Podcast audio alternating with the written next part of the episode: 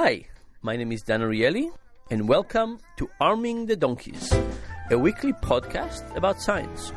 Every week, I will talk to one researcher about one project. We'll have a chat about what they found and what it means for our lives.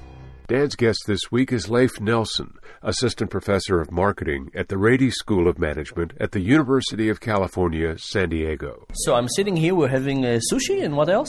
Uh, besides sushi, uh, edamame gyoza, Japanese food. Okay. And we're in San Diego, in La Jolla, actually.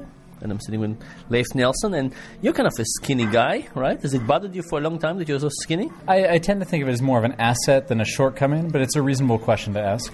Um, have you tried to see what, what good being skinny is, or what's the negative effects of uh, being so skinny? I have, interestingly, Dan, in, in past research, that mostly uh, the interest in the topic comes from cultural anthropology, uh, biological anthropology as well, I suppose. Basically, looking at across various cultures, across geographical locations, variation in what men and women see as an ideal body weight in opposite sex others. So, so what differences are there? So, first, the easy side is that women don't really care about men. They Oh care- my goodness, that's good, huh? Yeah, you know, it, it benefits all of us a great deal that are men. Uh, on the other hand, they do care about all kinds of things like wealth and status, but barring that, they don't care so much about how much a man weighs. The opposite is clearly not true the other direction. Men care a great deal about how much a woman weighs. And there, the overwhelming relationship is that in, in poor places, men prefer women that are slightly heavier. In rich places, men prefer women that are slightly thinner. Wait, so, so when people are poor, like poor countries, people want chubby women?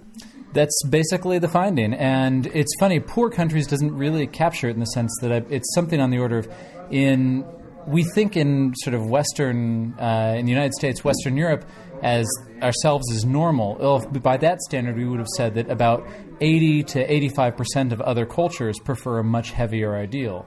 So it's unclear what the norm is, but, But, but the, the, the weight in the US is increasing all the time. Aren't we changing with the, with the, ch- with the times and preferring uh, people that are actually available? So it's the argument actually op- largely goes the other direction, right? That you say in opulent times people do gain weight, and to a certain extent, there's an argument that that's what leads to the prioritization of the person who is successfully healthy and skinny despite the abundance of resources. So, so in poor countries, they appreciate somebody who's heavy because they actually have enough money to get food, and in rich countries, they prefer people who are skinny because they have time to go to the gym. There's something. The argument's actually pretty close to that of all things. That there, you say, in like evolutionary terms, we seek what's best. And if you say, "Oh my gosh, there's scarce resources. What matters most is starvation," then you look for the person who clearly is at lowest risk for malnutrition. That is the heavier person. So, so when you're starving, you want somebody who would survive the next drought or something like that. conceptually, something like that, or even even the person who might send signals that they have access to resources that will keep them uh, surviving. Okay, so this is just kind of evolutionary psychology uh, nonsense, or is there some evidence for this?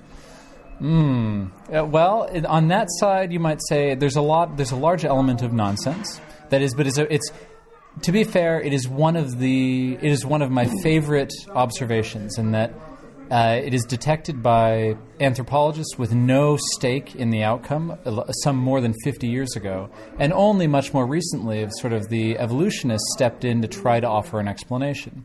Now, their explanation is still a little bit psychologically impoverished, but they can try to explain it in evolutionary terms. So, how could you test something like this? So the there's two ways to go. One way is to continue to is to hope for changes in evolutionary pressures. So uh, Terry A famine in some kind of country, or particularly big shipment of food, and you want to see changes in preferences according to that? That's right. I like the big shipment of food. Uh, as long as you randomly assign that, assign that, that would be good. Uh, this actually, a fellow Terry Pettijohn uh, at Mercyhurst College has shown that he actually looks at simple temporal dynamics within a culture. So in the U.S., he shows that as the GDP fluctuates, so do playmate centerfold body dimensions. Basically, when times are lean in the U.S., playmates get a little bit more plump. When times are good, they get a little more thin. Do they get as plump as uh, people in, in regular society? Uh, no, they don't even come. They So there's slight, slight changes. Slight okay. Uh, so what have you done? Right. So I took a slightly different approach. Mine was to say, uh, well, let's assume that this is true. There must be some psychological psychological explanation, and if that's the case, you want to say, well, wait a minute. In order for it to be true, people need to A, perceive variation in cultural resources, and B, integrate it into their decision making. And the fact of the matter is, they're disastrous on both in the abstract. That if you ask people, what's the state of the economy, barring the current circumstance where everyone agrees on that, in general, essentially their answer strongly reflects their political opinion much more than anything else. The one other thing it reflects is whether they've personally lost a job in the last couple of months. If you have, you say the economy's bad. If you haven't, you say the economy's pretty good. So they're not good on that dimension. The second part is when they're choosing their, their mate, that is, men choosing what they find attractive in a woman, if you ask them, why do you find this woman attractive? It goes without saying that they don't say, well, in times like these, I prefer a woman that weighs more or weighs less. So people clearly don't have a good intuition about these uh, preferences. That's right. It's a, it's it's utterly opaque to them. Now, well, so so what it means is it, you should be able to, if that's the case, vary uh, the individual subjective imp- uh, uh, experience of poverty or lack of. so you can go and fire people basically, make them think, think they're losing their jobs. Uh, that would be a little bit more involving than what I went for. I want the simple proxy for such a thing, and there's two ways to go. You can say you basically are trying to manipulate situationally the uh, the sense of poverty, and there's two ways. One would be financial. One would be caloric. Let's talk about financial. How do you make people feel poor?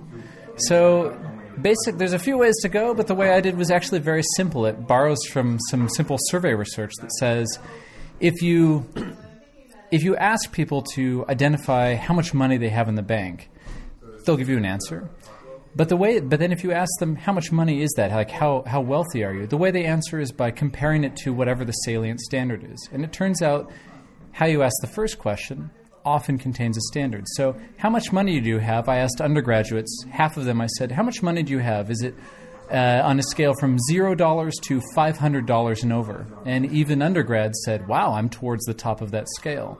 These were undergrad in Princeton, probably. That's correct. These were Princeton undergrads. So, yeah, they're, the $500 is, is uh, peanuts for them. Uh, but I asked another group, I said, How much money do you have in the bank on a scale from $0 to $500,000 and over?